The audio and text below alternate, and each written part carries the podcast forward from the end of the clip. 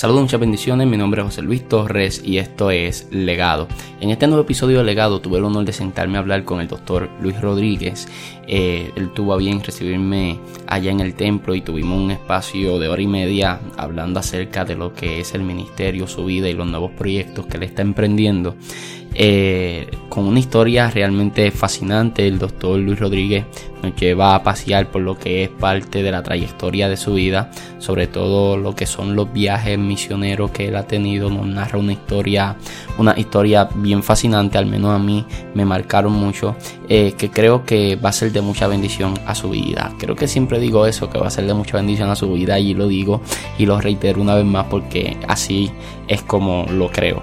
Eh, en esta ocasión eh, comenzamos diferente, comenzamos hablando del nuevo libro o del libro que el doctor Luis Rodríguez está escribiendo que saldrá a finales de este año, principio del año que viene, el celo ministerial, el lado oscuro del Evangelio, con un tema un tanto peligroso, eh, pero interesante a la vez necesario tocar dentro de la iglesia. En fin, creo que esta entrevista va a ser eh, una que va a bendecir mucho tu vida, así que te recuerdo que esta entrevista usted la puede escuchar a través de podcast, la aplicación eh, para celulares iPhone o a través de la aplicación Podbean para celulares Android.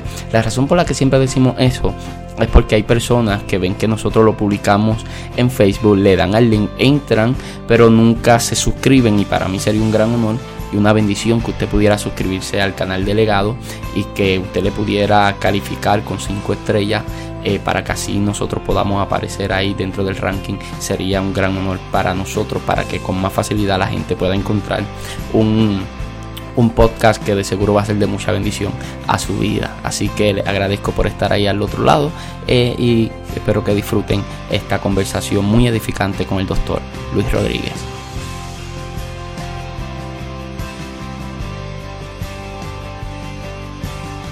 Saludos, muchas bendiciones, bienvenido a un nuevo episodio de Legado. En esta oportunidad tengo el honor de sentarme a hablar con el doctor eh, Luis Rodríguez, quien tuvo a bien, ¿verdad?, sentarse aquí con nosotros y recibirme acá en el templo. Doctor, bienvenido a Legado. Muchas gracias, es un placer, el placer es mío. El placer es mío eh, poder ser parte de la nueva generación, así que me gozo de poder compartir con ustedes. Yo ya le conozco a usted, ya hemos compartido anteriormente y quiero hacer algo diferente y en vez de comenzar con tu vida, hablando un poco de tu vida, quiero comenzar hablando de un proyecto que tú estás desarrollando que posiblemente salga o a finales de este año o principios del año que viene, que es tu libro. Tu libro llamado Celo Ministerial, El lado oscuro del Evangelio. Tú me diste el honor, ¿verdad?, de leerme el borrador eh, creo que le faltan tres capítulos, ¿no? Me quedan dos. Dos capítulos. Y creo que te fuiste por una línea no difícil, sino peligrosa. Creo que la línea por la que te fuiste, no muchos escriben acerca de ello, no porque sea difícil de abordar, sino porque es peligroso y no todo el mundo se atreve a hacerlo. Porque alguien con tanto conocimiento como usted, pudiendo escribir sobre tantas cosas, decide irte por una línea tan peligrosa como lo es el lado oscuro del Evangelio? Mira, eh, la realidad es que cuando me puse a pensar que quería escribir, la motivación salió porque escribo muchos artículos para muchas revistas. Y estando en Florida, escribía para una revista por muchos años y el editor me dice, ¿por qué no escribes un libro? Y yo le dije, porque no no tengo nada que me parezca que sea sustancial para vender. Y él me dijo, si te motivas por vender, nunca vas a escribir. Y le dije, ¿por qué? ¿Qué por qué? Y él me dice, porque yo conozco tu corazón, sé cómo tú eres, así que si tú piensas en escribir para vender, nunca vas a hacerlo. ¿Por qué no escribes de algo que te haya marcado que pueda ser de beneficio para otras generaciones? Y yo dije, pero es que, ¿qué me ha marcado a mí el ministerio? Pues el llamado. Así que ese día, cuando venía de regreso en el avión, dije, pues será el llamado, porque Dios me llamó cuando tenía ocho años, porque empecé a predicar, porque... Y a medida que venía reflexionando sobre el llamado, me dije a mí mismo, pero hay tanta gente que habla del llamado. En los campamentos se predica del llamado. En aquellos años yo era un muchachito jovencito, así que estaba en el top de, de los campamentos de verano. Yo estaba constantemente de un campamento a otro, de este concilio al otro concilio, y yo dije, todo el mundo habla de llamado. y cuando me puse a pensar en eso, dije, ¿qué es lo que, qué es lo que yo tengo en particular que otros no tienen? Y me acuerdo que en ese vuelo de avión empecé a llorar. Y yo dije, yo tengo de particular que me he sobrepuesto a todo el celo ministerial que me ha atacado. Y cuando me puse a reflexionar sobre eso, yo dije, esto es un tema muy fuerte. Esto es un tema, inclusive pensé, dije, el día que publique el libro, van a haber pastores adultos que van a decir, mira este hombre lo que escribió. Y probablemente me cierre puertas. Y por Dios o por casualidad o no sé. Unos días más tarde iba en el carro y no puedo decirte que fue Dios. Pero seguía reflexionando sobre la misma idea y cogí una libreta y empecé a hacer una lluvia de ideas. Y en esa lluvia de ideas empecé a decir, yo hablaría de esto, hablaría de aquello, hablaría de lo otro. Y ese día, cuando llego a ese compromiso a predicar, el pastor, un muchacho joven, dos años pastoreando, se me queda mirando y me dice, ¿cómo alguien que la vida le ha dado tan duro puede llegar a ser como tú? Y aquello me destrozó. Y cuando me regresé en el carro dije, yo debo escribirle a jóvenes de 18 a 35 años explicándole lo que yo logré hacer para que ellos puedan tener un manual de cómo hacerlo. Y así me decidí. Yo creo que si nos vamos por el área comercial, lo comercial hoy es el éxito, los pasos, los famosos pasos. Cualquier libro que diga tres pasos para, vende. Eso va. Eso es indudable. Sí, eso va a vender. Ahora, en el capítulo 2 aparece una línea, porque yo hace año y medio me leí el borrador del libro y volví esta, esta mañana a, recapitular un poco. Y hay una línea que, que, me gustó mucho, dice, en el camino de la formación ministerial, no todos te verán como te sientes. me parece poderoso. En el camino de la formación ministerial, no todos te verán como te sientes. Todos pasamos por ese proceso de anonimato donde nos sentimos que tenemos lo necesario, pero al mismo tiempo nos sentimos invisibles. ¿Eso fue fuerte para ti? eso va a ser fuerte para tu vida y para la mía siempre. Siempre. Hay momentos en que yo no me veo como la gente me habla. Hay momentos en que tú no te ves como la gente te habla. Pero hay momentos donde tú te sientes exactamente como la gente no te ve. Y yo pienso que esa es el área más conflictiva de la vida ministerial. Porque tú te sientes con toda la capacidad del mundo para para arrebatar el mundo. Y la gente a tu alrededor te dice, y tu pastor es en. Y tú llevas cuántos años en Loíza. ¿Y por qué tú no estás? A mí me han dicho, ¿por qué tú no pastoreas en Guaynabo? ¿Por qué tú no estás pastoreando en Bayamón? ¿Por qué tú no estás en Estados Unidos? Entonces, solo uno sabe los ofrecimientos que recibe, las capacidades que uno tiene. Entonces, en todas las áreas de nuestra vida, la gente no ve a uno como uno se siente. Yo empiezo a estudiar Instituto Bíblico a los 15 años, a los 16 años, empecé a estudiar Instituto Bíblico, 15 a 16, y mientras yo empiezo a coger estudio bíblico, la gente me veía como un nene dentro del instituto. Yo me sentía un estudiante, pero ellos me ven como un niño el maestro no quería responder mis preguntas porque abiertamente frente al grupo de 30 me decía, yo no, tú no tienes derecho a preguntar porque yo no le voy a responder porque esto es un instituto bíblico, no un nursery. Y me humillaba. Y yo tenía que esforzarme más que el resto de los estudiantes porque yo decía, como yo no puedo preguntar, yo no puedo perderme un solo suspiro de este maestro que yo no le caigo bien cuando yo sacaba buenas notas, él celebraba las buenas notas de otro y la mía me la decía de casualidad. Y me menospreció. Me menospreció esos dos años que me dio clase. Y yo pude haber tomado, yo hablo de él en el libro, yo pude haber tomado cada piedra que él me tiró y decir, yo me voy de aquí porque este hombre lo que hace es menospreciarme. Pero yo tomé cada piedra y dije, yo me voy a mejorar, yo voy a aprender. Y algo que decía constantemente era, él tiene un título y yo no. Por lo tanto, yo tengo que aguantarme en sus desprecios porque yo quiero ser como él. Entonces, su actitud no era correcta, pero yo me sobrepuse. Yo terminé la universidad, tengo un grado doctoral, salgo a la calle con un diploma y ¿cómo me siento? Yo me siento un profesional, pero cuando voy a mis educaciones continuas, mis compañeros me ven como un inexperto. Yo tengo 20 eh, años de experiencia evangelística, soy amigo de toda la gente, a la comunidad en Loíza porque predico en sus congregaciones empiezo a pastorear a los 23 años en el pueblo y cuando llego me doy cuenta que todos los pastores ahora me ven como una amenaza, no como un amigo, un compañero. Así que yo tengo que decidir qué voy a hacer. Yo me voy a comportar como la gente me ve o yo me voy a comportar como yo me siento. Entonces, el punto más importante para mí en aquellos años, cuando tenía tu edad, fue decir, yo tengo que aprender a jugar el juego del ministerio.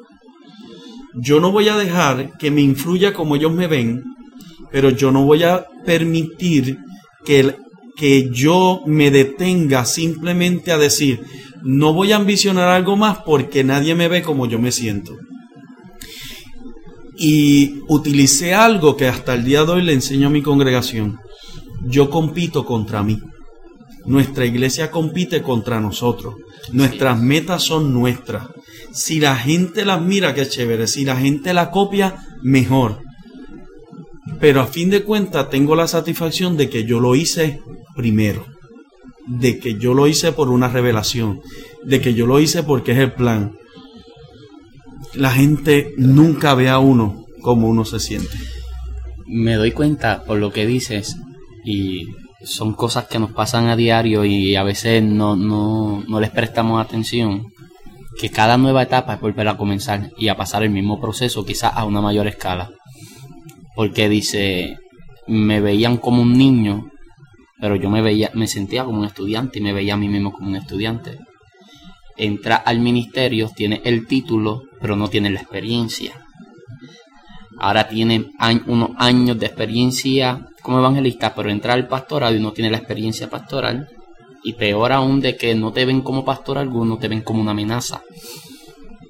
So, cada nueva etapa representaba volver a enfrentar el desafío del menosprecio o el desafío del celo, el desafío de que hay gente que en vez de celebrar lo que yo soy, ve, lo, ve mi realización como una amenaza que seguramente le pasó a José, José lo más seguro, los hermanos lo envidiaron, pero seguramente cuando llegó al palacio alguien lo tuvo que haber envidiado porque de la nada él no escaló posiciones, él llegó a ser el segundo al mando por interpretar los sueños. Yo, yo pienso que la gente no entiende que Dios no obra con dos personas de la misma forma. y, me entristece mucho porque dentro del ministerio probablemente tú no lo sabes, probablemente ya, probablemente ya lo sabes, probablemente no lo has vivido o ya lo viviste. Pero es bien difícil tener amigos. Es bien difícil tener amigos porque todos nosotros somos golpeados con la envidia, con el celo, con la fama, con el orgullo, todos. Aun, aun el que dice, no, yo no, es golpeado con la misma piedra. Entonces, cuando tú tienes una persona a tu, lado, a tu, a tu alrededor, tú dices, no, no, yo quiero que él sea bendecido. Pero la verdad de nuestra naturaleza es que todos queremos que los demás sean bendecidos, pero no más que yo. Que Dios te bendiga, pero más que yo no. Que estés bien, pero no mejor que yo. Exacto. Y en, en ese sentido, yo creo que lo que tenemos que enseñarle, desde mi perspectiva, enseñarle a las nuevas generaciones es, Dios no trabaja con dos personas igual. Dios toma, Dios toma a Moisés y lo saca del desierto, lo, lo saca del palacio para llevarlo al desierto y hacerle un ministro. Pero toma a José y lo saca del desierto para llevarlo al palacio y hacerle un ministro. Entonces, es prácticamente algo semejante, pero no es igual. Entonces, cuando yo entiendo eso, yo entiendo que lo que Dios hace con José Luis no lo va a hacer con Luis y que lo que Dios hace con Luis no lo hace con Suagat o no lo hace con, como tesis, y estoy hablando de gente de mi tiempo. Cuando yo veo, cuando yo veo que, que mi realidad va a ser diferente a la de ellos, entonces yo tengo que detenerme y decir, pero espérate un momento, yo lo que necesito es que Dios me use de la forma en que Él me quiere usar. Se acabó. So, una gran herramienta contra el celo, partiendo de esta premisa, es entender mi diseño, honrar mi diseño y a la misma vez respetar el diseño de los demás. Porque podríamos hacerlo, hacer lo mismo, pero no igual. Y al no hacerlo igual, vamos a alcanzar una población diferente. Eh, me he encontrado con varias personas que me han dicho, José Luis, eh, yo siempre he tenido en mente hacer algo como el podcast que tú estás haciendo. Y las primeras palabras que salen de mi boca es hazlo. Lo único que necesitas es un celular y tener un tema de qué hablar. Hazlo. Porque aunque haga lo mismo que yo hago, no es una competencia para mí. No es una competencia porque cada cual alcanza un grupo de personas que, que, que el diseño mío no es compatible con ese grupo de personas, pero en tu diseño es compatible con ese grupo de personas. Mira la cadena de comida. Es el mismo restaurante con el mismo concepto. Es la misma comida, pero con un sabor diferente. Así es. Y tienes uno al lado del otro y los dos venden lo mismo en gran cantidad y son exitosos. O sea, es lo mismo con el concepto del pastoral, es lo mismo con el concepto evangelístico, es lo mismo. Entonces, yo creo que no hace falta competir porque lo estamos haciendo para el reino. Así es. ¿Tú crees? Esta es la pregunta que quería hacerte ahorita, fuera del micrófono, y te, te la hago eh, cuando estemos al aire. Ustedes deberían verle la sonrisa maliciosa que él pone. no, no. ¿Crees que antes había un modelo determinado de lo que, debe, de lo que debía ser el ministro? Por ejemplo, si tiene corbata y funciona desde un altar, eso es un ministro. Porque hoy no es así. Hoy seguimos viendo como ministro al que tiene corbata y funciona desde un altar, pero vemos como ministro al que tiene un micrófono y se graba en un cuarto, en, en una oficina, con otra persona haciendo una entrevista acerca del ministerio. Ese también hoy se interpreta como ministro. Hoy también se interpreta como ministro aquel que hace Facebook Live desde la sala de la casa y está ministrándole a un grupo de personas. Cambiaron las reglas del juego. Antes había un modelo determinado de lo que debía ser el ministro. Tenía que cumplir con esto y en eso se encerraba el ministro. Yo, yo pienso que más que nada era un prejuicio. Eh, eh, Sí. eh, era un prejuicio de que este es el modelo, este es el estilo y fuera de esto tú no, no hay cabida para ti. La globalización de la tecnología lo que abre es el espacio a que ya tú no tienes que estar en una congregación con un grupo, sino que tú puedes exponerte a otras áreas. La diversidad a mí me gusta. Yo creo que es práctica, creo que es buena. Ahora, probablemente por mi edad, probablemente por estar predicando desde los ocho años, tengo un concepto tal vez más arcaico, se me ha dicho.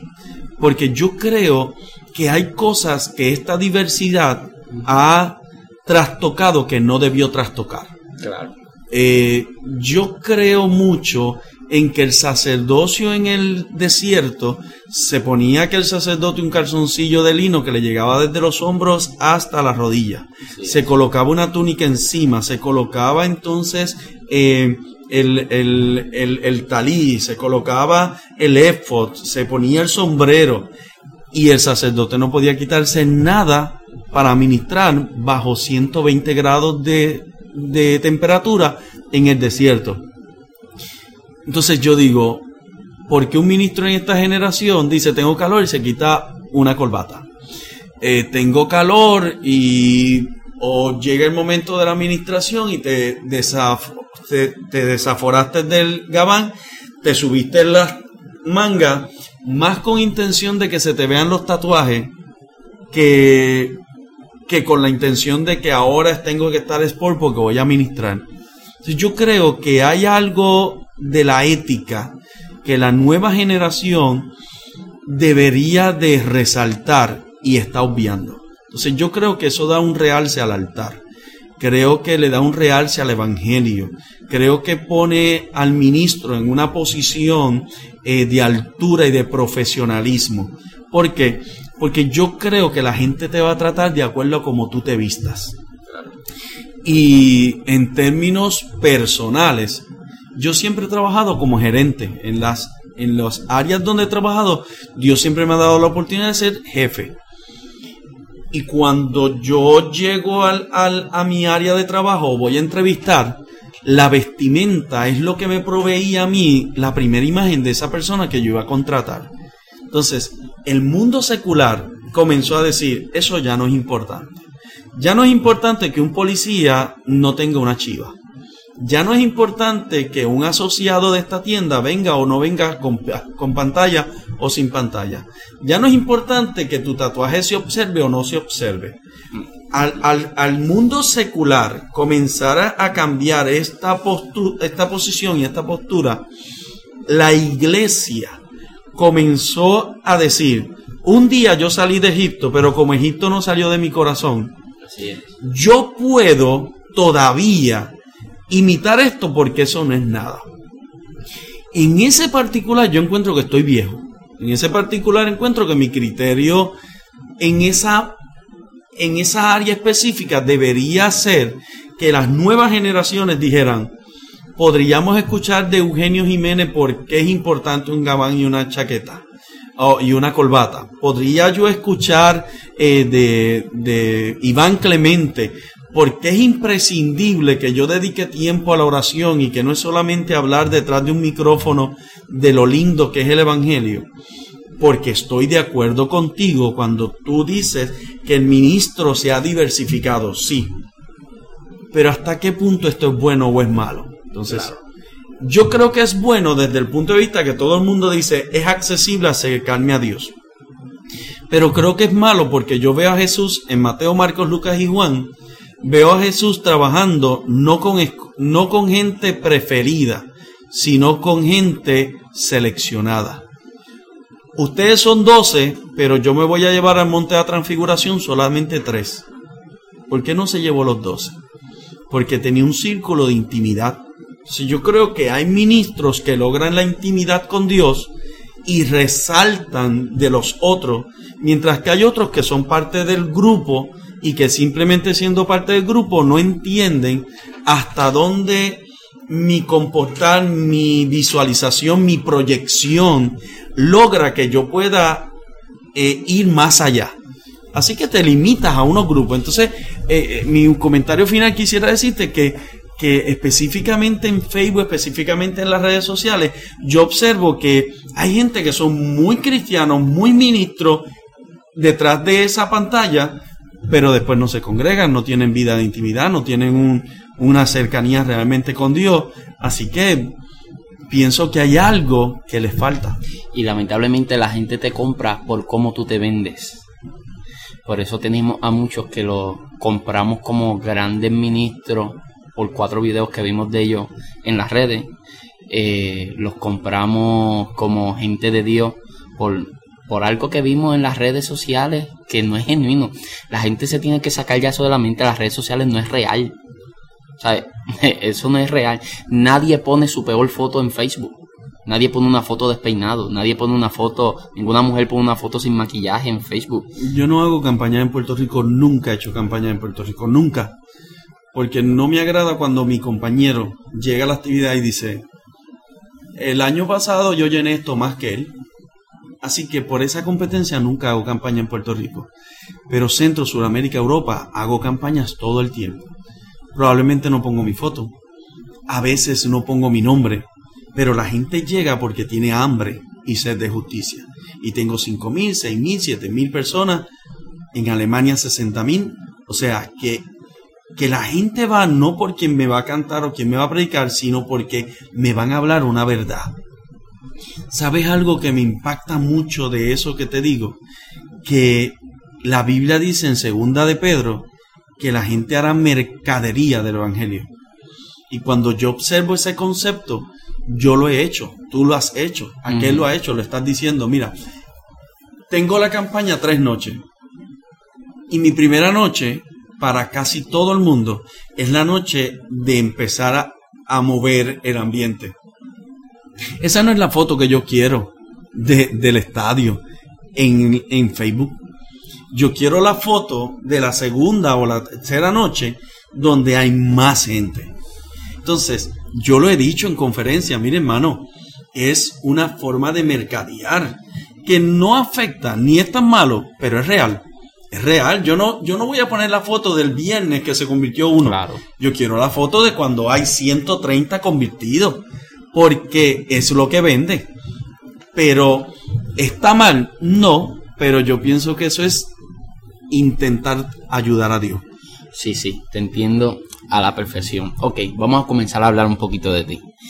Yo, ¿En serio? sí, mira, este podcast yo lo hice porque yo escuchaba a mi abuelo hablar con gente y cuando yo era un niño, mi abuelo pastoreó 53 años y yo me sentaba a escucharlo hablar con gente y a mí me parecía tan impresionante las historias que ellos se contaban que yo me hacía una película con lo que ellos hablaban y eso es lo que yo quiero, que la gente eh, escuche estas conversaciones y, y explotarle el cerebro a dos o tres personas por ahí. Yo tuve la oportunidad de estar en, en la congregación, ministrar, tuve la oportunidad de leerme el libro y tanto estando en la iglesia como leyéndome el libro me di cuenta de algo. Tienes una relación especial con tu mamá.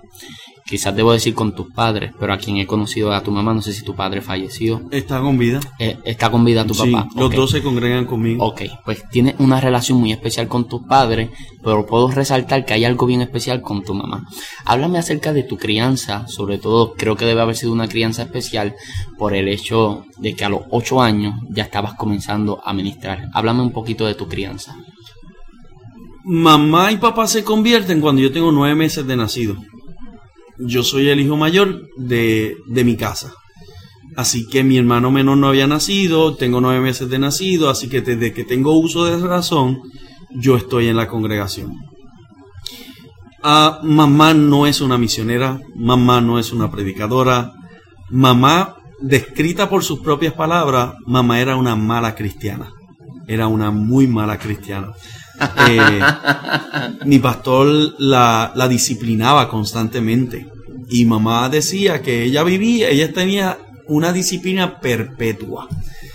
Y mi papá tampoco era pastor, no era un evangelista. Yo recuerdo que vi a mi papá en la Sociedad de Caballeros cuando aquellos años se vestían de blanco y negro. Mi papá eh, fue tesorero, mi papá eh, era secretario de la Sociedad de Caballeros, cantaba, tocaba la guitarra. En alguna que otra ocasión recuerdo levemente pensar que lo vi predicar. Pero era un predicador, fue de un momento dado en la iglesia que lo colocaron. Mamá recuerdo que, que fue secretaria de escuela bíblica y no recuerdo haberla conocido en, otra, en otro cargo. Eh, recuerdo que mamá y papá los dos cantaban en una agrupación que se llamaba Jehová no Y yo iba a los ensayos y los escuchaba cantar y me aprendía los himnos. Y ese es el recuerdo que tengo de mis papás. Y que de vez en cuando mi papá guiaba la hueva de la iglesia. Así que cuando Dios me habla, yo digo, ¿quién yo soy para que Dios diga que va a hacer esto conmigo? Y yo voy donde mamá porque mi mamá siempre tuvo una relación conmigo como la que yo tengo con mi hijo. Yo quiero, yo, ella es mi amiga y podemos discutir y podemos diferir eh, y podemos tener encontronazos de, de hijo y madre, pero tengo mucha confianza con ella. Así que mi pastor Víctor Ríos era pastor de, de grandes figuras en Puerto Rico, de, de, Benicio Molina, de Harry Maldonado, de María Virgen, su esposa, de, de, Armindo Nieve, que es un pastor exitoso en Pensilvania. Y de momento yo estoy en medio de esas grandes figuras que están en formación, están desarrollándose, están en el top de sus ministerios, pero yo soy un nene. Yo, ah, cuando te estoy hablando, yo era un adolescente y ellos estaban en el nivel de ser jóvenes y estar empujando sus ministerios. Y yo ver a mi pastor como imponía la doctrina, como eh, eh, imponía el control pastoral, y decía, wow, eso está chévere. Mi mamá se dedicó a compararme. Tú no puedes ser como este. Tú no vas a ser como este otro. Lo que él hace está mal. Lo que éste está haciendo es incorrecto. lo que tú ves de fulano de tal no es algo que tú quieres para ti. Entonces todos nosotros nos desesperamos. Y yo me acuerdo que yo pasaba eh, por Carolina, que era donde vivíamos, pasaba por Carolina y yo veía en aquellos años el crecimiento de la iglesia Gideon Martínez. Y yo decía, Ma, ¿cuándo yo voy a predicar en esa iglesia? Y mi mamá decía, cuando Dios te abra la puerta. Y esas expresiones me molestaban. Yo salía de una predicación y decía, mamá, viste, se convirtieron cuatro. Y mamá decía, y la gloria es de... Y yo tenía que responderle, Dios. Y para mí era una cantaleta, porque yo sentía que mamá no creía en mí. Yo decía, mamá no me apoya, mamá lo que hace es criticarme. Y fueron años bien duros. Pero esos años bien duros me hicieron el hombre que soy hoy. Cuando yo observo a mis compañeros con estos aires de grandeza, de que yo estoy estacionado en una esquina en el carro, esperando que me llamen para decir, hermano, ¿por dónde usted viene? Y llegar a la iglesia porque ahora es que voy a causar la expectación de que yo llegué. Yo trato de estar 15 eh, minutos después de empezar el devocional, siempre. ¿Por qué? Porque le da tranquilidad que me invitó, porque puedo participar del culto, porque yo no soy superior a nadie. Entonces, mi mamá constantemente me decía, ser ministro es un servidor. Ayuda, comparte con la gente, habla con la gente. Y la gente tal vez me puede ver a la distancia y decir, Luis Rodríguez es bien orgulloso, porque a mí me gusta vestirme bien, porque a mí me gusta tener un buen vehículo, porque me gusta, eh, me gusta mi proyección pero es muy raro que alguien me conozca y diga, Luis Rodríguez no habla con nadie, o no le extiende la mano a alguien, o le saca provecho a cualquier cosa. Mamá me enseñó que el ministerio no podía ser mercadeado. Me enseñó que yo no podía sacar eh, ventaja de lo que Dios me daba porque era de Dios. Y cuando yo visualizo a mi mamá ahora con 64 años, Todavía hoy, José Luis, yo me paro en la iglesia y digo, hermano, tuvimos este logro. Y antes de yo poder hablar, mi mamá me dice en medio de la congregación a alta voz, ¿y a quién le vas a dar gloria? Mamá va a morir. Y yo nunca olvidaré que ella me hizo ser la persona que soy, aun cuando dijo, yo soy una mala cristiana ella siempre decía, yo soy una mala cristiana, pero aprende a no ser como yo. En otras personas también no hubiera funcionado. Yo soy un drogadicto, pero hijo, tú no seas drogadicto. Y el nene aprendió lo que vio. Yo no. Yo visualicé a mi mamá y la experiencia de vida con mis padres me instruyó a no ser como los demás. Papá me dijo, ya que tú dices, eh, no escuchaba de tu papá, mi papá veía otros recursos que los botaban de los trabajos. ¿Y por qué te votaron? Yo, yo estaba trabajando, Dios quiere que yo ministre y llegué tarde, no pude levantarme a ir a trabajar, no pude ir. Y mi papá un día me dijo, yo muchacho ya, me dijo, si tú quieres ser exitoso en las cosas de Dios, tienes que aprender a ser exitoso en las cosas seculares. Y yo, yo, dije, papá, pero, y me dijo, escúchame bien, tú enfermo vas a, a predicar, ¿verdad? Le dije, sí. Y vas a Mayagüez y llegas aquí a las 2 de la mañana y no te molesta porque lo hiciste para Dios. Sí, papá, y me dijo, así mismo, aunque llegues aquí a las 2, yo quiero que a las cinco y media tú pongas reloj y te levantes y vayas a trabajar. Porque arrastrándote tú predicas. Yo quiero que arrastrándote tú también trabajes. Y yo dije, mi papá es injusto y me molestaba.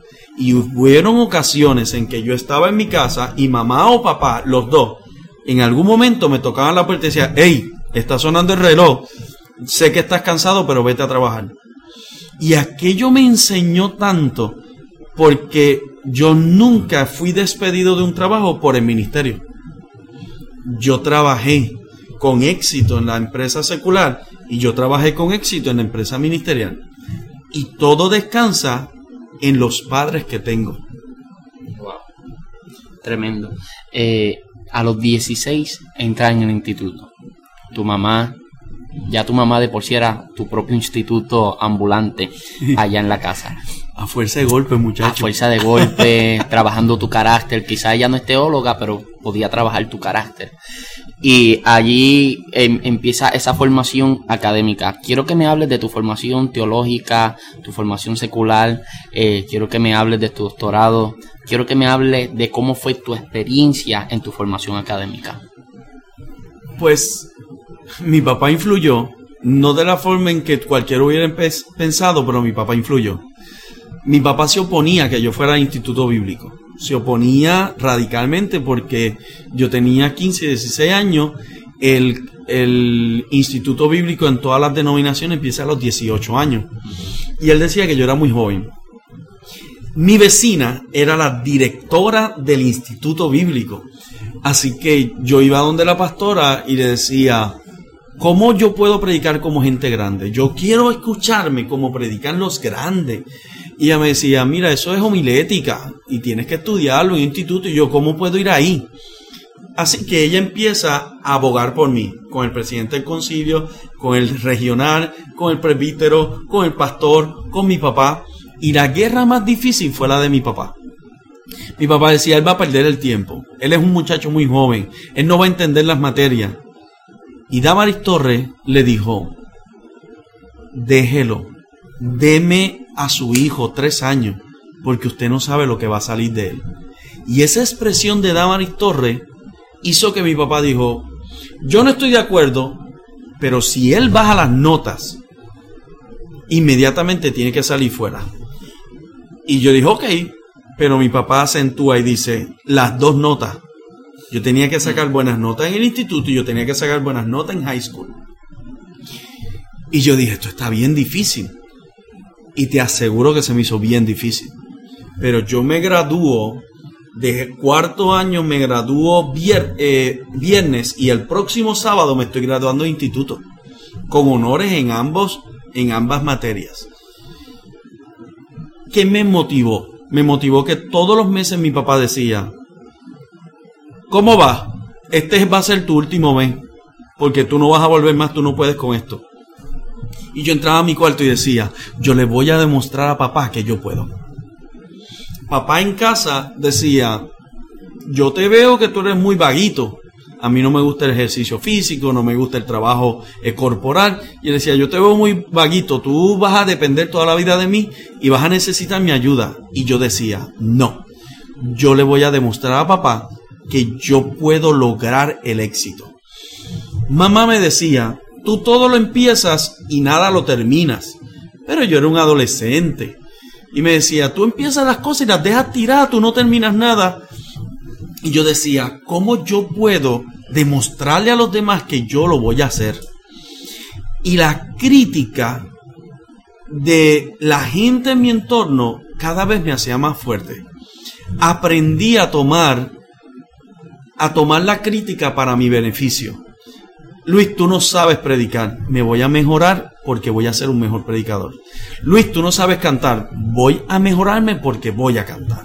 Luis, tú no, nunca vas a lograr ser misionero. Eso era lo que me decían todo el tiempo y yo decía, yo voy a alcanzar las naciones. Y todo lo que el Señor me ponía de frente, yo decía, tú lo dijiste y yo voy a ir en busca de. Yo nunca en mi vida cristiana he escuchado a Dios decirme, te voy a abrir esta puerta y yo sentarme a decir, ¿y cuándo va a ser? No, si Él va a abrir la puerta, yo voy a empezar a moverme en la dirección de la puerta que Él va a abrir. Así que cuando alguien me dice, hazlo, cuando alguien me dice, hazlo, cuando alguien me dice, inténtalo, cuando alguien me dice, dale, ¿por qué no, lo, por qué no te aventuras? Yo lo tomo como un, una, un incentivo. Y yo digo, lo voy a hacer. me lo voy a proponer y lo voy a lograr. Esa influencia a mi alrededor todo el tiempo fue negativa. Y te lo digo con mucha honestidad. Fue bien negativa. Y aún a mi edad, yo tengo 44 años ya, y a mis 44 años yo miro para atrás y me doy cuenta que esto no se acaba, José. Esto no se acaba siempre te vas a encontrar con alguien que te va a poner el pie. Siempre te vas a encontrar con alguien que te va a criticar. Y lo más duro es que para que te duela, tiene que ser alguien cercano. desde la distancia yo no te puedo dar un puño. Yo tengo que estar cerca de ti para extender el brazo y poder golpearte. Así que por eso es que duele tanto. Porque los golpes tienen que venir de gente cercana para que te cause un efecto y te duela. Es bien complicado, es bien doloroso, pero en medio de todo ese proceso y la educación, yo me metí en mi corazón que yo iba a lograr estudiar. Y cuando mis padres se enfrían en el Evangelio por rebeldía, por coraje, todavía al día de hoy, hablamos del tema y nadie entiende por qué ellos se enfriaron tanto. Pero ahí era un problema. Y dentro de toda esa lucha, yo decía, yo lo voy a lograr. Hay, algo, hay una frase que yo uso mucho predicando y es que toda crisis, toda crisis que hoy yo tengo en mi vida, mañana va a ser un testimonio. Y yo decía, yo voy a estudiar. Me fui a la universidad, peleé mi beca, salí de instituto bíblico, salgo de instituto bíblico y me dicen, ¿quieres darme una clase? Pero tengo 18 años. Y dije, sí. ¿Y cuál me van a dar? Y recuerdo que mi primera clase fue evangelismo personal que costaba tres créditos. Una clase que duraba cinco clases. Y yo dije que sí. Y lo hice con mucho entusiasmo y le puse mucha pasión y a los estudiantes les gustaron porque yo tenía que darle clase a gente mayor que yo que están entrando a instituto. Así que fue tan, logré ese clic con el estudiantado que me dijeron, ¿quieres darme ahora historia de la iglesia? ¿Quieres? Y comencé a dar clase. A esa misma edad, a los 18 años, mi vecina tiene una escuela bíblica de, de, viernes y me dice, de extensión, y me dice, mira, no tengo maestro, ¿puedes dar la clase tú? Yo le dije, sí, y comienzo con 20 nenes y en 6 meses tengo 100. Y estoy dándole clase a 100 niños, estoy dando clase en instituto bíblico y descubro que me gusta ser maestro. Descubro algo que había escuchado alguna vez que un buen predicador no necesariamente es un buen maestro, pero un buen maestro siempre es un buen predicador. Y me doy cuenta de que, wow, me gusta dar clase. Y digo, ¿qué puedo estudiar? Y me voy a la universidad a coger administración de empresa y cuando llevo dos años eh, pompeado, como dicen los muchachos de mi generación, estoy lleno de entusiasmo. Todavía lo usamos. cuando yo estoy así, lleno de entusiasmo, lleno en un culto de la confra, viene este predicador Edwin Sosa, que ya murió, pastor de los Mission Board, y dice, viene un soplido del Espíritu sobre esta confra y van a ser esparcidos en las naciones. Y yo dije, uff, yo no me esparzo para ningún lugar hasta que yo termine mi bachillerato. Un mes y medio más tarde yo me estoy dando de baja de todo, porque no aguanto el llamado de Dios, no aguanto el empuje de Dios y me voy a hacer misiones. Me enamoro de las misiones. Ah, en aquellos años, en mi juventud, planto ah, siete templos solo, sin saber cómo se hacía. Eh, pero se levantaron las siete obras. Ok, ok, ok, que vamos a detenernos aquí, se está poniendo más interesante. ¿Cuál fue, cuál fue el primer lugar? De yo ir a hacer misiones en Venezuela y Panamá. Esa fue tu primera experiencia. Mi primera experiencia tenía 14 años. ¿Era como te lo imaginabas? No, lloré un montón. Y Dios tuvo que hablarme en el campo misionero para que yo entendiera que yo hacía ahí. Yo estaba llorando, no está papá, no está mamá. Creo que tenía un poquito más, creo que tenía como 15 o 16, tenía 16 años, pues yo guiaba. Y, y no está mamá, no está papá. Y allí llorando en medio de la selva en Venezuela, yo digo que yo hago aquí, yo he predicado todos los días y nadie se convierte. Y Dios me habla por el pastor que está dormido. Estamos durmiendo en hamaca, así hacia arriba. Encima de mí hay varias hamacas. Y ese hombre deja caer el, el brazo. Y yo lo escuchaba roncar. Y yo estoy llorando y hablando con Dios en mi mente. Le digo, ¿qué yo hago aquí? Yo no entiendo. Nadie se convierte, no he aprendido nada. Esto no me gusta, yo no vuelvo nunca más. Y aquel hombre dejó caer el brazo, extiende el dedo y me toca la frente. Y me dice, yo te traje aquí para que aprendas a ser cristiano. Levanta el brazo y empieza a roncar. Y yo digo, como yo hablaba así, yo dije, me escuchó. Y cierro la boca, me pongo la mano en la boca, sigo llorando y digo en la mente, este presentado me está escuchando. Señor, yo te estoy diciendo que qué yo hago aquí. Yo no quiero estar aquí. Y este hombre, fuiste tú. Y él vuelve y saca el brazo. Me toca la frente y me dice, yo soy Dios. Hablo por quien quiero. Lo uso como quiero y no tengo límite. Levanta el brazo y el hombre sigue roncando. Yo abro los ojos bien grandes y digo, oh, Señor, perdóname. Y el hombre abre su boca, dormido, abre su boca y dice, te perdono. Y sigue durmiendo. Y yo dije, pues no. La mañana siguiente yo dije que yo tengo que aprender. Y empecé a ver a mi, a mi edad, porque Dios lo hizo. Empiezo a mirar y digo, ya entiendo. La gente viene a la iglesia no por lo que Dios les da, sino por lo que Él les garantiza. Ya entiendo, no es comodidad, sino es sacrificio. Ya entiendo. Yo regresé de ese viaje diciendo que me quería ir mañana. Cuando en la universidad me voy al campo misionero, me voy a Honduras.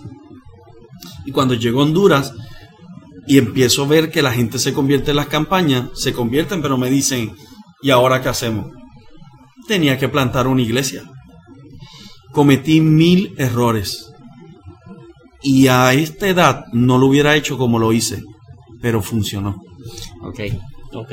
Antes de que vayamos a eso de levantar la obra, ¿cuál es un error común que comete cualquier principiante que está comenzando a viajar a las naciones? Específicamente no a mega iglesia, no viajando a predicar, sino a misiones. ¿Cuál es un error común que tienden a cometer esas personas y que debemos evitar? pensar que misiones es un viaje de una semana donde voy y predico, compro souvenirs y regreso. Yo creo que eso es un error básico. Porque para mí ese tipo de experiencia es un viaje de experiencia misionera. Eso es lo que te va dando la formación para tú decir, oye, yo quiero hacer esto. Pero yo aprendí que los mejores viajes eran cuando yo estaba tres semanas, una semana. Porque cuando tú vas una semana a un país, tú estás apenas rompiendo el hielo. Esa segunda semana, tú empiezas a hacer una relación de intimidad con la persona, una amistad. Y esa tercera semana es, es el momento donde tú dices, oye, pude organizar un trabajo y darle seguimiento y dejarlo plantado. La mayoría de la gente va a un viaje y piensa que el viaje misionero es llevar ropa, llevar comida, dar ofrendas, predicar y virar para atrás la predicación que tú y yo utilizamos en el altar en Puerto Rico es inefectiva en el campo misionero. Yo me paro en el altar a predicarle a niños. Así que yo tengo que llevar un mensaje visual. Mi español es muy elaborado. Yo no puedo utilizar ese español en Centro y Sudamérica. Eh, yo no voy con sortijas ni con prenda. A nadie le importa mi anillo de doctor mi reloj se queda en casa, eh, no llevo muchos cambios de ropa. Y a mí me parece que la mayoría de la gente se desenfoca porque trata de ir a estos países a convertir a México en Puerto Rico. No puedes cambiar su cultura, no puedes pensar que llevar ropa y comida hiciste el trabajo. El campo misionero está necesitado de gente que instruya, que enseñe, que baje que se baje. Que baje. Eh, esto me gusta. No me he olvidado de, las iglesias que vas a levantar. Que levantaste. Pero has ido a muchos lugares. Has tenido muchas experiencias. Sigues viajando porque te sigo en las redes sociales. ¿Tienes una lista más o menos de a cuántos lugares has ido? Ya he, ya he ido a 70 naciones. 70. Eh, muchas de ellas más de una ocasión. Ok. Ha ido a 70 naciones. es un número terrible en más de una ocasión a muchos de esos 70 de esas 70 naciones cada vez que vas a, a esos lugares, estás viendo personas que se relacionan con el mismo Dios que nosotros, pero por cultura lo hacen de una forma diferente. ¿Cuánto ha cambiado la forma en la que tú ves a Dios por causa de cómo otras culturas se relacionan con Dios? No hay dos Puerto Rico. No hay dos Puerto Rico. Cuando tú sales de esta isla, te das cuenta que mucha gente piensa que el cielo es de su iglesia. El cielo es para mi iglesia. Si, si ustedes no son como lo que yo proyecto, tú no vas al cielo. Entonces tú vas a, tú vas a África, tú vas a Togo, tú, a Ghana, Uganda, Kenia, tú llegas a África y tú te das cuenta que este grupo de hermanos bailan. Este otro grupo de hermanos no baila, pero su devocional es con 36 tambores. Entonces tú vas a esta otra iglesia y esta otra iglesia te dice, nosotros no usamos tambores porque con eso se convocaba a los espíritus malignos del pasado y tú llegas con un grupo de puertorriqueños, que ya me pasó, llegas con un grupo de puertorriqueños y ves las hermanas bailando y los hombres bailando, y tienes este pastor que se para en la puerta de la entrada y te dice, yo no voy a entrar ahí, porque eso no es de Dios. Y tú tienes un Espíritu Santo que coge a ese hombre que acaba de decir, yo no voy a entrar, y empieza a dar vueltas en el Espíritu, a hablar en lengua, a dar vueltas, y el Espíritu Santo lo lleva hasta el altar y lo arrodilla. Y cuando el hombre se levanta, empieza a llorar y a decir, que Dios me perdone por criticar lo que no entiendo. Hmm. Estoy en la selva del Amazonas una de las tres veces y el lugar, esto va a ser bien conflictivo, pero fue verdad. El lugar donde yo he visto a Dios darme el mensaje profético más espectacular de toda mi existencia fue en la selva del Amazonas. A un lugar donde tú llevas suéter, camisas, blusas para las mujeres y las mujeres las menosprecian porque cubrir sus senos es, es no es eh, modesto, no es correcto, no, no, es, no, es, no, es no es una honra. Las mujeres que cubren sus senos son las prostitutas la mujer decente de su casa exhibe su seno no como algo eh, sexual, sino como algo honroso. Con estos senos le di de comer a mis hijos, mi esposo se deleita, a mis nietos observan. Así que la cultura de los senos expuestos para esa, para esa eh, tribu es honra. Tú entras a la iglesia y la pastora está en el altar con sus senos al aire. Las mujeres están con sus senos al aire. Aquel lugar me enseñó que Dios no tiene límite. Yo tengo una campaña y yo constantemente he estado insistiendo en que vamos a cubrir nuestra desnudez.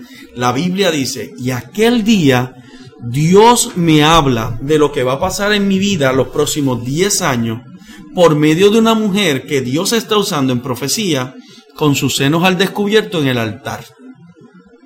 Y cuando aquella mujer comienza a hablar, me destruye, me tira al suelo.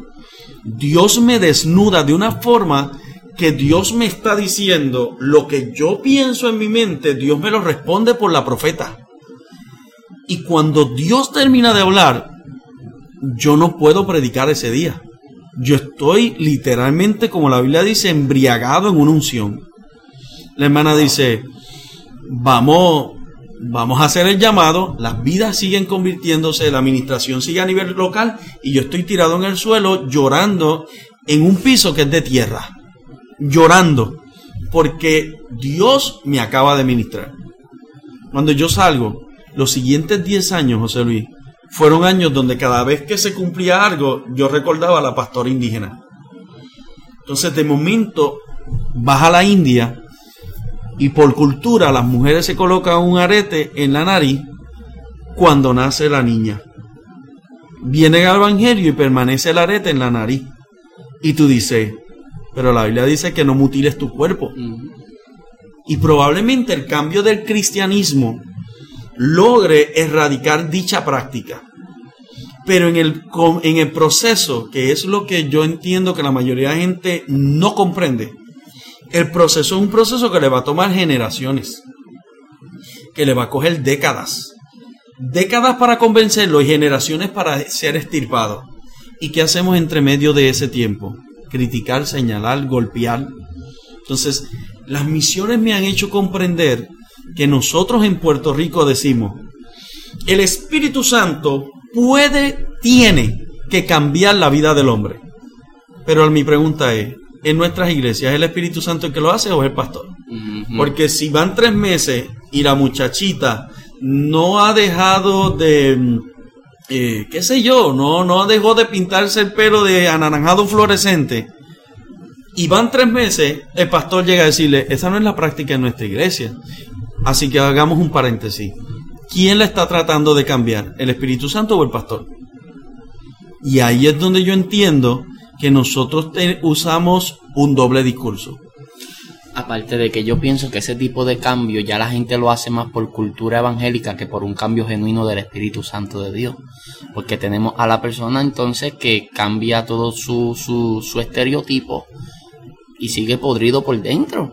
O sea, y, es, y, y lo, es el pan de cada día en la iglesia y ahí es donde viene la decepción o el comentario de, y eso que es cristiana, que la gente deduce que es cristiana por el estereotipo, por lo que ve. Pero el sacerdote Eli, fíjate que estaba vestido de ropas sacerdotales, pero su corazón era inmundo. Exactamente. No, impresionante.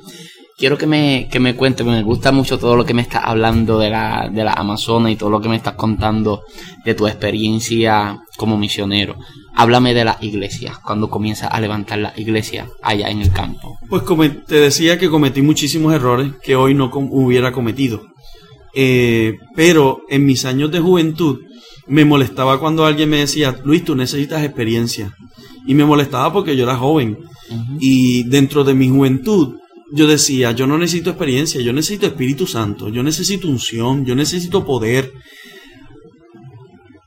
Al llegar más allá de mi mitad de vida, ¿verdad? Voy a decir, los años del hombre son 70, yo pasé mis 35, pasé la mitad de mi vida. al pasar la mitad de mi vida ya, me doy cuenta que mirando para atrás, la experiencia no me era necesaria por la manifestación de Dios, pero me era útil. Entonces, mi experiencia de hoy no la podía improvisar en mi juventud. Así que en aquellos años, aunque me molestaba, hice algo que hoy lo volvería a hacer. Empecé a tocarle las puertas a todos los pastores que yo decía, yo quiero llegar a ser así. Así que me acerqué a Alexis Santiago como evangelista. Eh, eh, no teníamos una amistad, pero donde estaba Alexis Santiago yo quería escucharlo predicar. Y yo iba.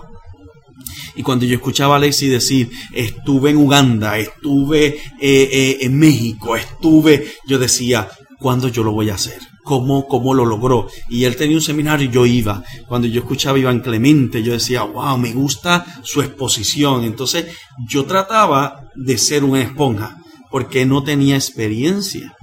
Pero tenía a mi mamá del otro lado diciendo, no seas como nadie. No seas como nadie. Entonces yo escuchaba a Iván Clemente y decía, wow, me gusta la unción que, que emana de su exposición. Me gusta el carisma de Alexi. Me, me gusta la simpatía de, de, Antonio Marshall. Eh, o, o, me gusta la profundidad escritural de, de Ramón Galinde. Eh, me gustan los testimonios y la experiencia de Eugenio Jiménez. Entonces, cada uno de ellos me hacía decir, esto me agrada para mí. Y aprendí a hacer algo que mi mamá también me insistía. Yo hablo al frente y digo, escuché de José Luis Hernández, escuché de José Luis, escuché de, escuché de Eugenio Jiménez, y mi mamá me enseñó a citar la fuente de quien yo hablaba y no robar la experiencia del compañero. Claro. Y me di cuenta que me enriquecía porque la gente se acerca y me decía, hermano, pero usted cita a otras personas. Ah, porque yo no me aprendí todo. Versus nuestra nueva generación que te dice, tengo una revelación. Yo he escuchado recursos diciendo, lo que le voy a decir ahora, usted nunca en la vida lo ha escuchado. Cuando la Biblia dice que debajo del sol no hay nada Qué nuevo. Mm. Y yo he estado en sitios que yo he escuchado a gente, esta revelación bajo del cielo, nunca usted lo ha oído. Y yo leo mucho. Y de momento digo, yo leí eso. Y entonces se me mete en la mente y sigo buscando, buscando hasta que digo, oh, de aquí lo saco. Hoy día cualquiera te graba con un celular. Claro. Y tú tienes que tener mucho cuidado de robarte la experiencia de otro. Más de lo, yo, yo tengo una estadística aquí donde creo que es más del 80% en una, una encuesta que se hizo a predicadores en, en Estados Unidos. eh, y creo que era como el 80% de los predicadores confesaban que sus prédicas salían del internet. Wow. bosquejos de David Wilkerson, eh, bosquejos de, de muchos que, de muchos grandes, ellos lo, ellos los tomaban, ellos lo sacaban y lo predicaban tal cual, o sea, no le daban su toque, ellos lo predicaban tal cual. Yo he tenido la experiencia de gente que me ha escrito, mira, había fulano predicando el mensaje tuyo. He tenido la experiencia eh, y hay gente que no le da crédito a nadie. Hay gente que no le da el crédito, pero a nadie, a nadie. Y yo no creo que eso esté mal. Yo no creo que esté Porque mal que tú digas algo que yo digo. Es, exactamente, exactamente. Eh, no creo que eso esté mal. Lo que pienso que está mal es que tú crees una imagen De que no tienes nada propio. Exacto. Entonces estás creando una imagen a base del conocimiento de otro. Mi- mira esto. Moisés recibía la revelación. Moisés oraba. Moisés ayunaba. Moisés subía al monte. Moisés hablaba con Dios cara a cara. Dios le daba la revelación. Aarón era el que la hablaba. Porque Aarón era la boca. Ajá. Pero Moisés un día tiene que dejar a Moisés, a Aarón, y Moisés tiene que subir 40 días. Cuando Moisés sube, ahora, como la fuente de revelación de Aarón no es Dios mismo, sino que es Moisés. Pues ahora Aarón se quedó sin revelación porque Moisés está allá arriba y la gente se le acerca y dice, bueno, ¿qué vamos a hacer? Porque Moisés no baja, yo creo que este está muerto. ¿Qué hace? Termina haciéndole un becerro de oro Porque no sabe qué hacer. porque no sabe qué hacer, porque su fuente de revelación es un hombre y no Dios. Eso es lo que le pasa a este tipo de ministros, que cuando le es quitada la fuente de revelación, que son los hombres, terminan haciendo becerros de oro. Me gusta, me gusta. terminan, terminan haciendo becerros de oro. Y lo mismo le pasa a los pastores que tienen líderes que son una copia del pastor y, y, y muy, muy linealmente en lo que estoy hablando. Claro, el líder se nutre del pastor naturalmente, pero que no tiene más allá una experiencia con Dios. ¿qué pasa? Si su fuente de revelación es el pastor, cuando el pastor le se ha quitado, ¿qué? Pues ese pastor nunca se puede ir de vacaciones, porque cuando regrese de vacaciones, el líder le hizo besejos de oro en la iglesia. ¿Sabes? Cuando llegue lo que tiene es un, un- un desorden, un caos dentro de la iglesia. Anyway, Estoy seguimos, seguimos. Yo busqué, yo busqué esa experiencia que no tenía, la busqué en adultos, la busqué en ancianos, la busqué, la busqué en otros. Siempre teniendo en cuenta que mamá decía no los imite. Entonces, yo creo que he alcanzado ser yo. O sea, yo, yo soy yo. Te Eh, definiste, te descubriste. Sí, yo no soy fulano, yo no soy aquel, yo soy yo. Y yo creo que cada generación tiene como alguien a quien imitar. Eh, cuando yo era muchachito, todos los predicadores querían abrir y cerrar el puño como Gigi Ávila. Y, y cuando yo era adolescente, eh, si tú te das cuenta alrededor, cuando yo era adolescente, la, la, el fluir de los evangelistas iban en dos direcciones. O eras como Benicio Molina o eras como Randy Island y las lenguas se asemejaban a Benicio o se asemejaba a Randy. Entonces, ¿es malo? No, porque es lo que tú estás diciendo. Alguien los motivó. Lo que es malo es la imitación. Entonces, cuando yo veo esta generación, es prácticamente lo mismo. O se parece a, ahora no quiero decir nombre, ¿verdad? Porque, pero eh, se parece eh, A este con, lo- los otros, pues yo conozco a la gente, pero ahora no quiero hacer comentarios de los demás, pero ahora la gente quiere ser como fulanito, o como fulanito, o como fulanito, Y, y yo creo que eso es algo malo. Entonces, yo no tenía la experiencia, pero tenía que buscarla en otras áreas. Yo creo que la gente puede buscar la experiencia en otras áreas, pero no lo hacen. Para No eso, para eso no, no- la Biblia nos relata la experiencia de los otros. Se plantaron las, planté las iglesias eh, basándome en experiencias de otros. Claro. Regresé al país, seguí estudiando, eh, terminé mi, mi maestría, terminé mi doctorado a nivel secular. A pesar de los tres años que Dios me puso en hall, cuando yo regreso a la universidad con mi maestría, me doy cuenta que muchos de los otros estudiantes que estuvieron conmigo todavía arrastraban el bachillerato. Así que era algo bien raro que Dios me pusiera en hall y como quiera yo estuviera adelante.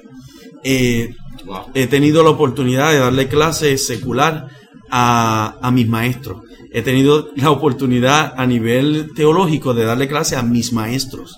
Entonces, tener en el salón de clase aquel que me instruyó y ahora yo decir, yo soy tu profesor, no me llena de, de- de altivez, sino que me, me honra el saber que Dios me honró. Eh, no suspendí un compromiso. Yo veo estos muchachos de hoy que yo digo, pero yo no suspendí un compromiso por un examen doctoral. Yo cumplí con mi universidad, yo cumplí con el ministerio. Yo no cancelé un viaje misionero. Eh, yo solicité permiso en el trabajo para salir, solicité permiso en la universidad y veía como Dios organizaba todo y hallaba gracia ante los que estaban y decía, yo te apoyo, llévate los trabajos, tráelos de vuelta, vamos, no te preocupes, haz lo que tú quieras hacer. No escondí mi identidad de cristiano. Eh, siempre dije quién era, siempre dije lo que iba a hacer y vi a Dios honrándome. En ese sentido, lo aprendí de José, de la historia de José. Siempre resaltó quién era. José tenía todas las razones del mundo para odiar a la humanidad, pero no odió, decidió perdonar y hacer la voluntad de Dios. Si yo hubiese sido José y Dios me hubiera dicho, José, te convertiré en el segundo hombre más importante del mundo, te daré riqueza y serás respetado por todo el mundo. Sobre ti solamente estará Faraón. ¿Quiere? Yo hubiera dicho, sí, yo quiero. Ahora, Dios nunca, José Luis, nos dice lo que va a pasar en medio. Dios te dice lo que va a hacer de ti. Pero. Dios no nos dice el camino que vamos a recorrer.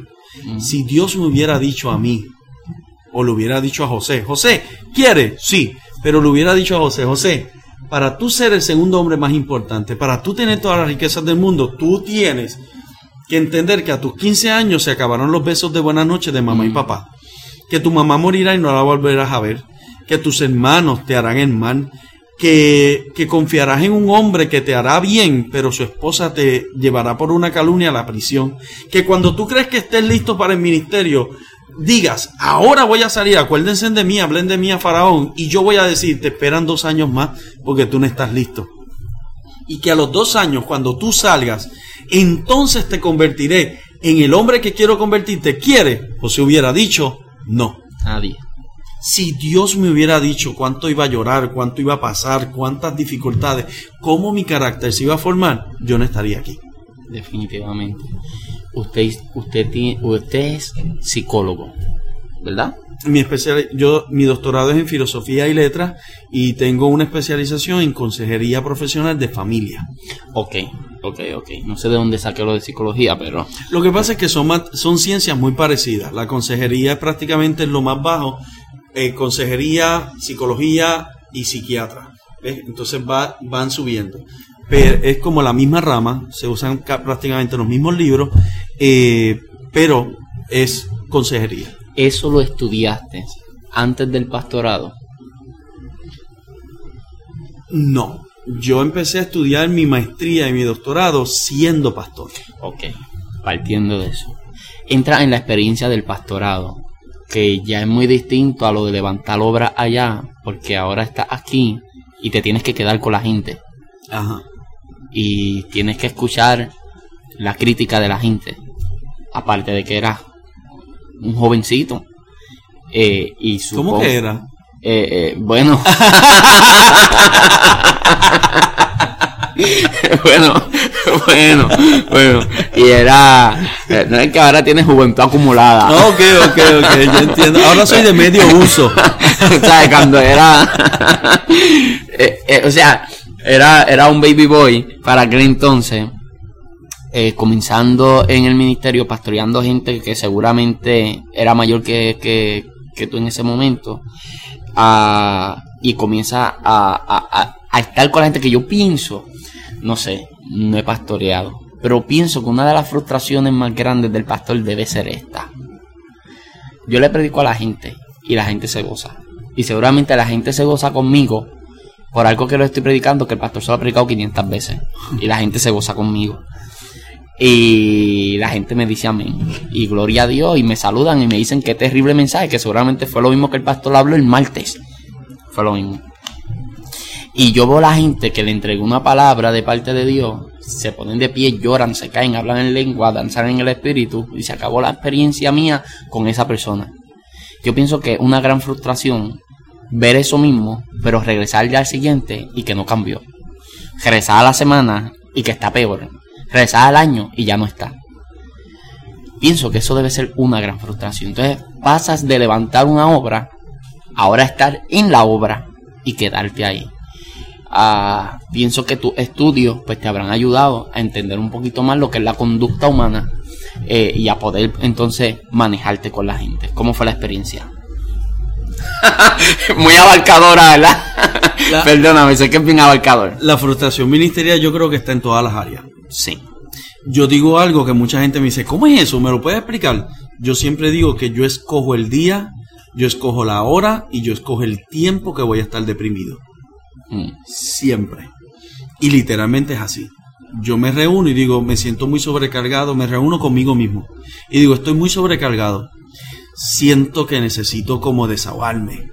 Y yo miro mi agenda y yo digo, el próximo jueves, el próximo jueves yo no voy a salir, el próximo jueves yo voy a orar, el próximo jueves yo voy a llorar, el próximo jueves yo voy a gritar, el próximo jueves yo, yo le voy a dar mis quejas a Dios porque yo necesito desahogarme. Y yo miro mi agenda y digo, oh, pero espérate, lo único que tengo para hacer esto son tres horas. Y yo me voy a mi aposento a deprimirme tres horas. Y a llorar y a decir, tú sabes que yo no entiendo esto. Y cuando termino y miro el reloj, me suena la alarma, digo, ok, se acabó. Ahora tengo que secarme las lágrimas y volver a empezar. La catarsis es necesaria. Sí.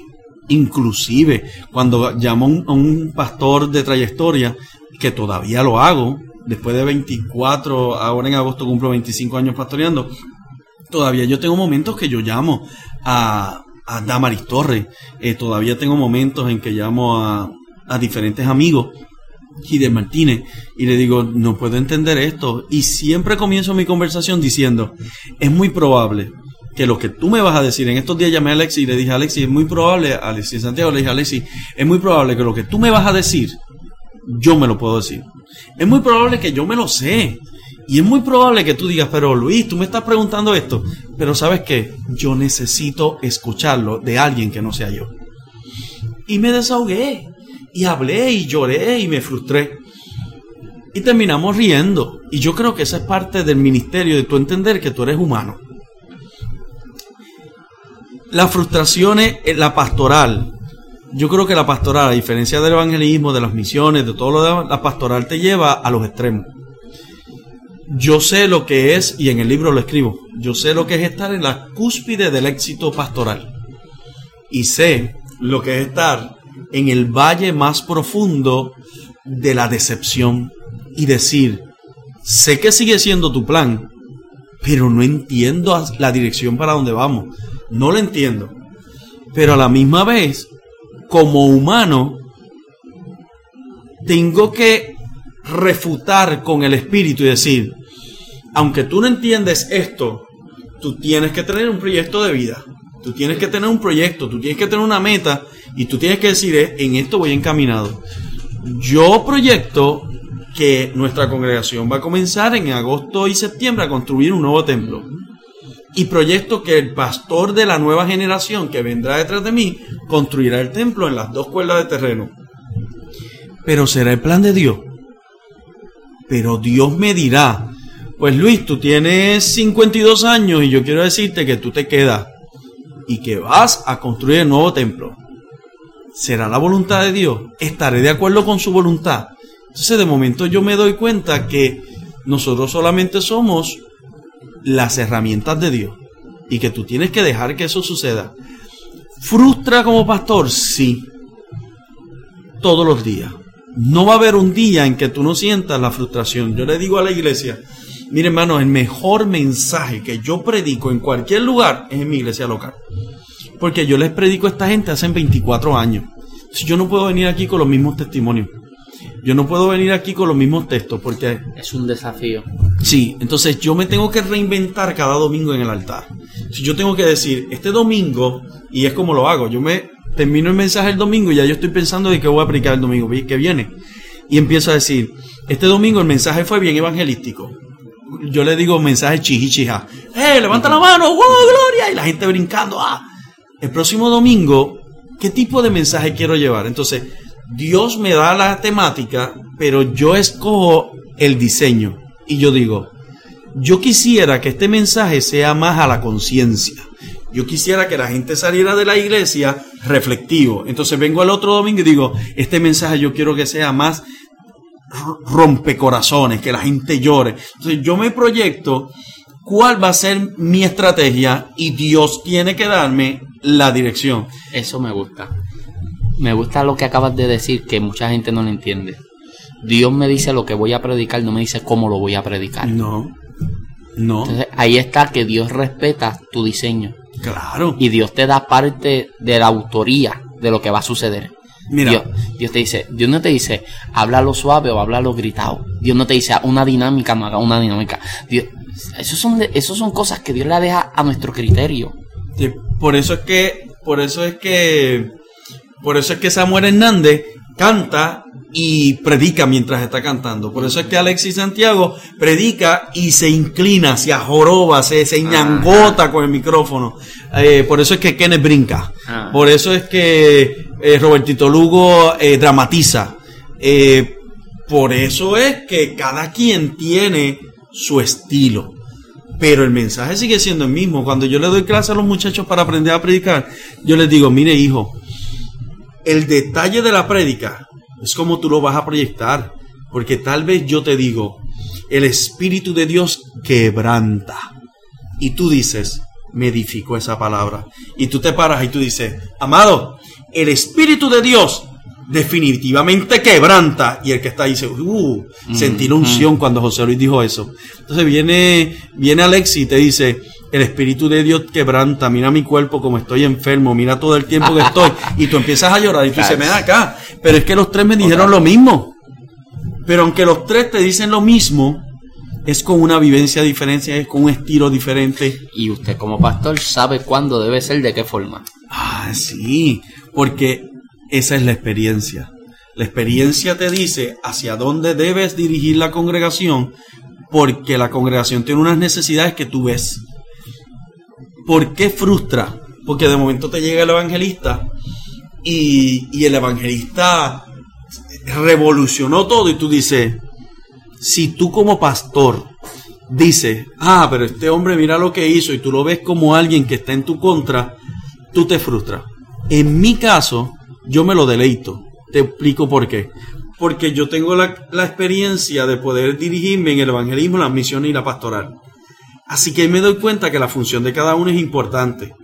Así que cada cierto tiempo, cuando yo te invité aquí a Loisa, recuerdo que te dije, tienes domingo, tienes esta fecha, no hay problema. Cuando tú terminaste el mensaje, yo recuerdo que yo tomé el micrófono y dije, qué hermoso como Dios confirma la línea de pensamiento de todo el mes. Yo veo la visita del evangelista a la congregación que yo pastoreo como un gestor aparte que viene a reafirmar lo que yo he enseñado. nunca la visión la establece alguien que viene de afuera, el de afuera afirma. Afirma lo que estoy trabajando. Entonces, o Dios afirma a través de él. Sí. En nuestra iglesia yo traigo muchos misioneros. El último que vino vino de Jordania. Porque nuestra congregación es bien misionera.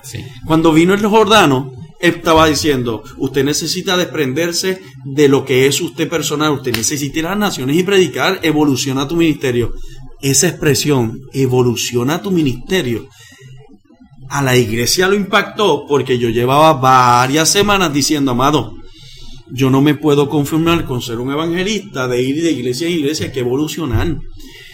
Cuando tú, como predicador, José Luis, evolucionas tu ministerio y tú miras alrededor, tú te das cuenta que la finanza del ministerio es sembrar.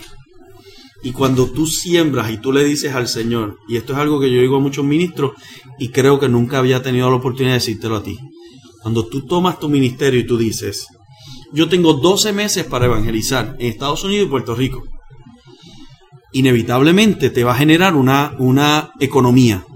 Pero tú tomas de esos 12 meses y tú dices, pero yo voy a tomar una semana para yo meterme en Brasil, en la barriada más pobre de Brasil, y con mi ministerio generar finanzas para bendecir al pobre de Brasil y desarrollar predicadores y desarrollar pastores. Cuando tú regresas de esa cruzada, ¿cuánto invertiste? 8 mil, 9 mil dólares. Yo empecé invirtiendo mil dólares.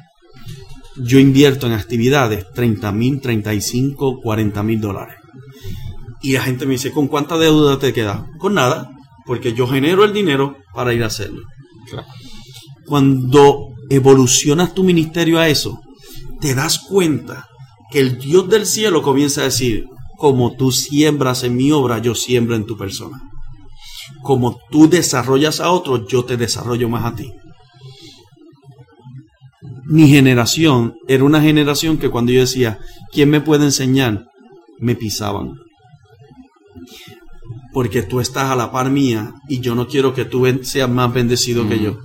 Así que yo empecé a darme cuenta que el lado oscuro del Evangelio es olvidarme de los que compiten conmigo y visualizarme en los que están terminando el ministerio desde arriba diciendo, ¿quién quiere lo que yo he, alcanzado?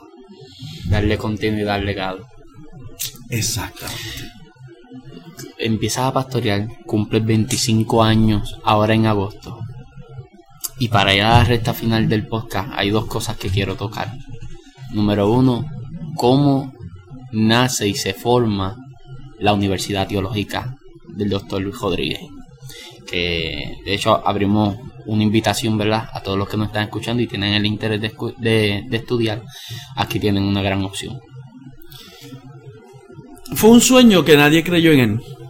Mi primer equipo de trabajo me criticó la idea.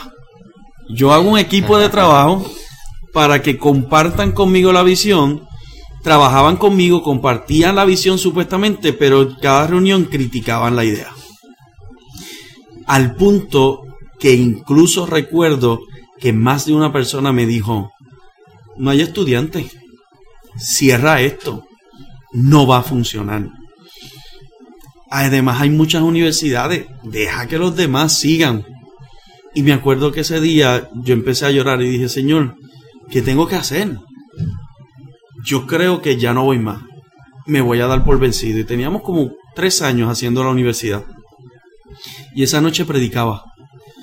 Y estas mujeres, de lo que yo te hablaba ahorita, que esta generación tiene que aprender, esta anciana de ese pelo blanco, perfectamente blanco, empezó a dar vuelta por el pasillo cuando yo dije Dios les bendiga y hablar en lengua. Y subí al altar y me dejó sin palabra.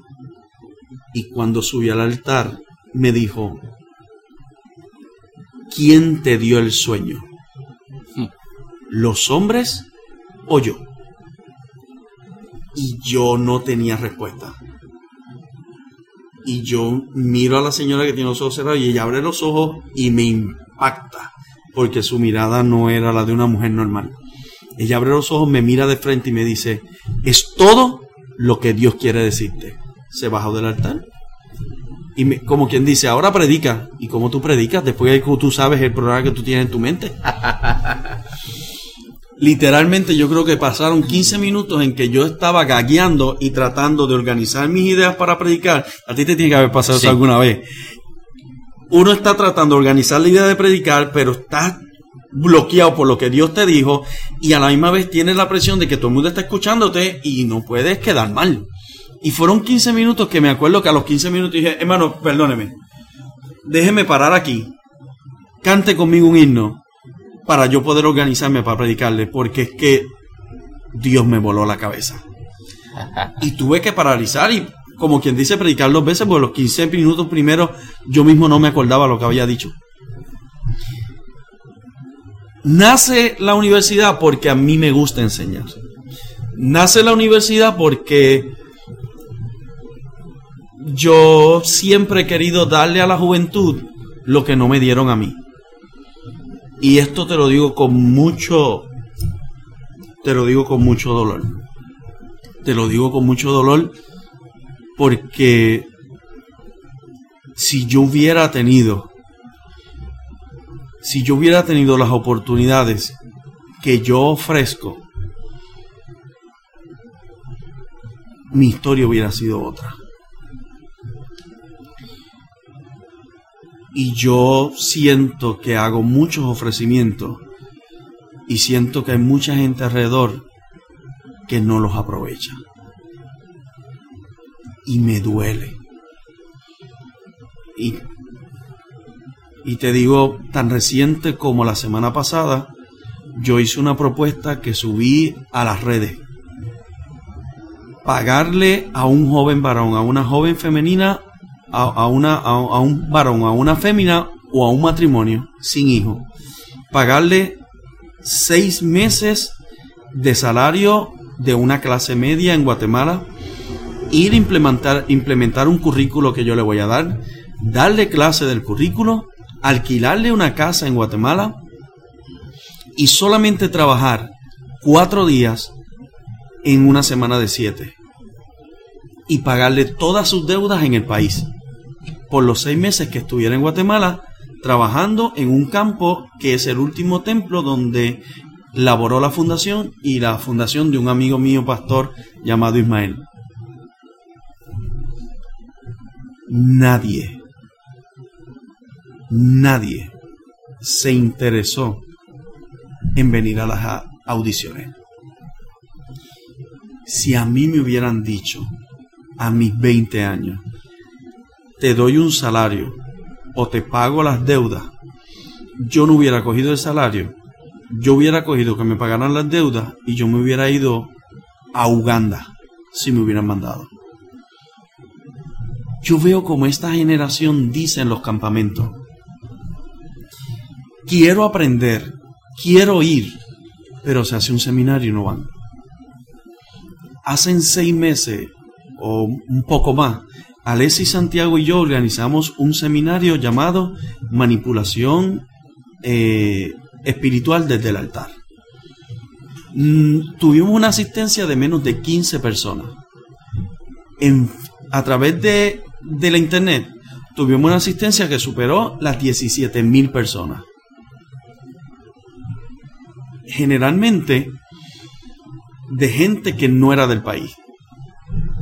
Y de momento yo me detengo y digo, ¿por qué no utilizan las herramientas? ¿Por qué?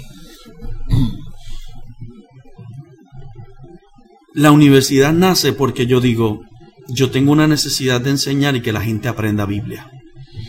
Yo tengo una necesidad de decirle a la gente, hay tantas cosas que en el altar predicando yo no tengo el tiempo para enseñar yo tengo la necesidad de no hacer como los otros. Yo no quiero pararme al frente y que la gente diga que mucho sabe Luis. Yo quiero que la gente diga cuando yo no esté que mucho Luis me enseñó. Yo, yo quiero que la gente diga una vez, y perdón que me dé sentimiento, pero yo, yo quiero, yo quiero que la gente no tenga la excusa de decir, es que a mí nadie me habló, nadie me enseñó, nadie me instruyó. Entonces, siento el golpe en mi interior de decir, pero ¿por qué no lo aprovechan? La universidad nace porque hay un pastor en Pensilvania que me dice, que dice, vamos a abrir esta universidad en Puerto Rico y ofrecemos afiliaciones. Y mi pastor asistente de aquel entonces, Jesús Hernández, me dice, esto se parece a lo que tú quieres hacer, vámonos a reunión, ¿qué tú opinas? Y yo, pues vamos, vamos a escucharlo. El hombre, todo lo que me presenta se oye sumamente fácil. Estamos en mes de mayo del 2007. Y él me dice, esto es lo único que tienes que hacer. Y yo dije, ¿usted está seguro? Sí. Y yo le dije, todo lo que usted me está pidiendo, yo lo puedo hacer en tres semanas.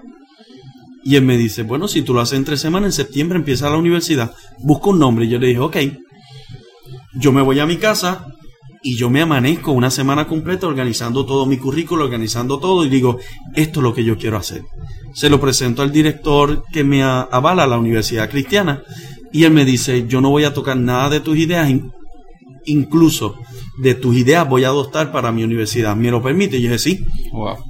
En septiembre yo empiezo con cinco estudiantes. Mi primera graduación fue de dos.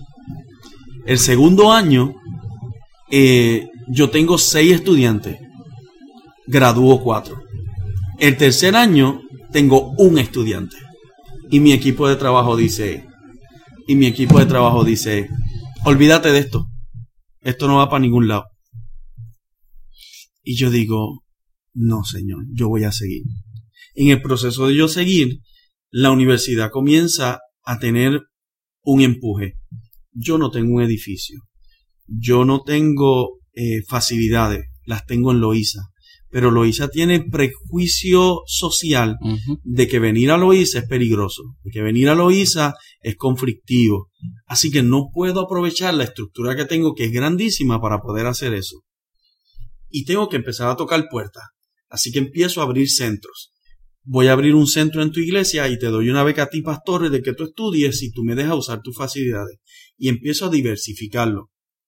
A 10 años, este año cumplimos 11 años, a 11 años de la universidad, 10 años ininterrumpidamente y este año que no pude hacer nada por el, huracán, a 10 años ininterrumpidamente, la universidad se ha diversificado a niveles que yo no esperaba.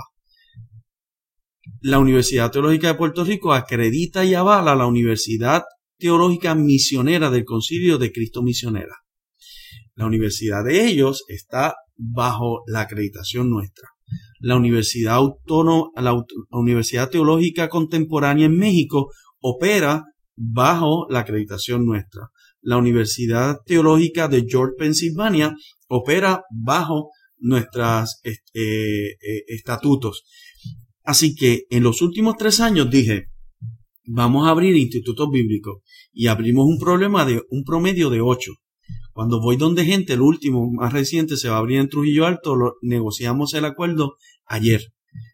Cuando voy donde alguien y digo, vamos a abrir un instituto, me dice mucho trabajo. Vamos a abrir una escuela, ¿no? ¿Qué yo recibo? Porque mucha gente dice, tú estás bien motivado en eso, pero ¿qué beneficio económico te da? José Luis, un instituto bíblico al año entrega a la universidad 30 dólares por cada estudiante. Eso es todo. La universidad entrega el 10% del gasto total de ese estudiante a la universidad. Con eso yo pago acreditaciones, no me da lucro, no me da beneficio económico, me da para invertir, para que gente ayude. Abrimos una beca que actualmente este año sacamos cuenta que hemos ya en 10 años hemos pagado 300, eh, 323 mil con 600 algo de dólares que hemos regalado para dar becas. Así que el estudiante llega y dice, ¿cuánto cuesta el curso? 1.500 dólares. Eh, llena la beca. Ay, no voy a cualificar. Todo estudiante con nosotros califica. De los 1.500 vas a pagar 700 dólares. 700. Y aún así hay estudiantes que dicen, es mucho. No puedo. Y yo me voy a tocar puertas. Tengo un estudiante que no puede pagar 700 dólares. ¿Tú me ayudas? No tengo beneficio económico, pero tengo el interés de que alguien aprenda. Y voy, ¿cuánto me da? Y este pastor me dice, te doy 100 dólares. Aquel dice 50 y llamo al estudiante, te reuní 300 pesos, 300 dólares más. Así que la estructura de la, de la, de la universidad es ayudar, capacitar, capacitar e instruir. ¿Consideras, cuál consideras que es tu mayor legado? Has hecho mucho en tu vida, eres relativamente joven, ¿Y cuál consideras que es tu mayor legado?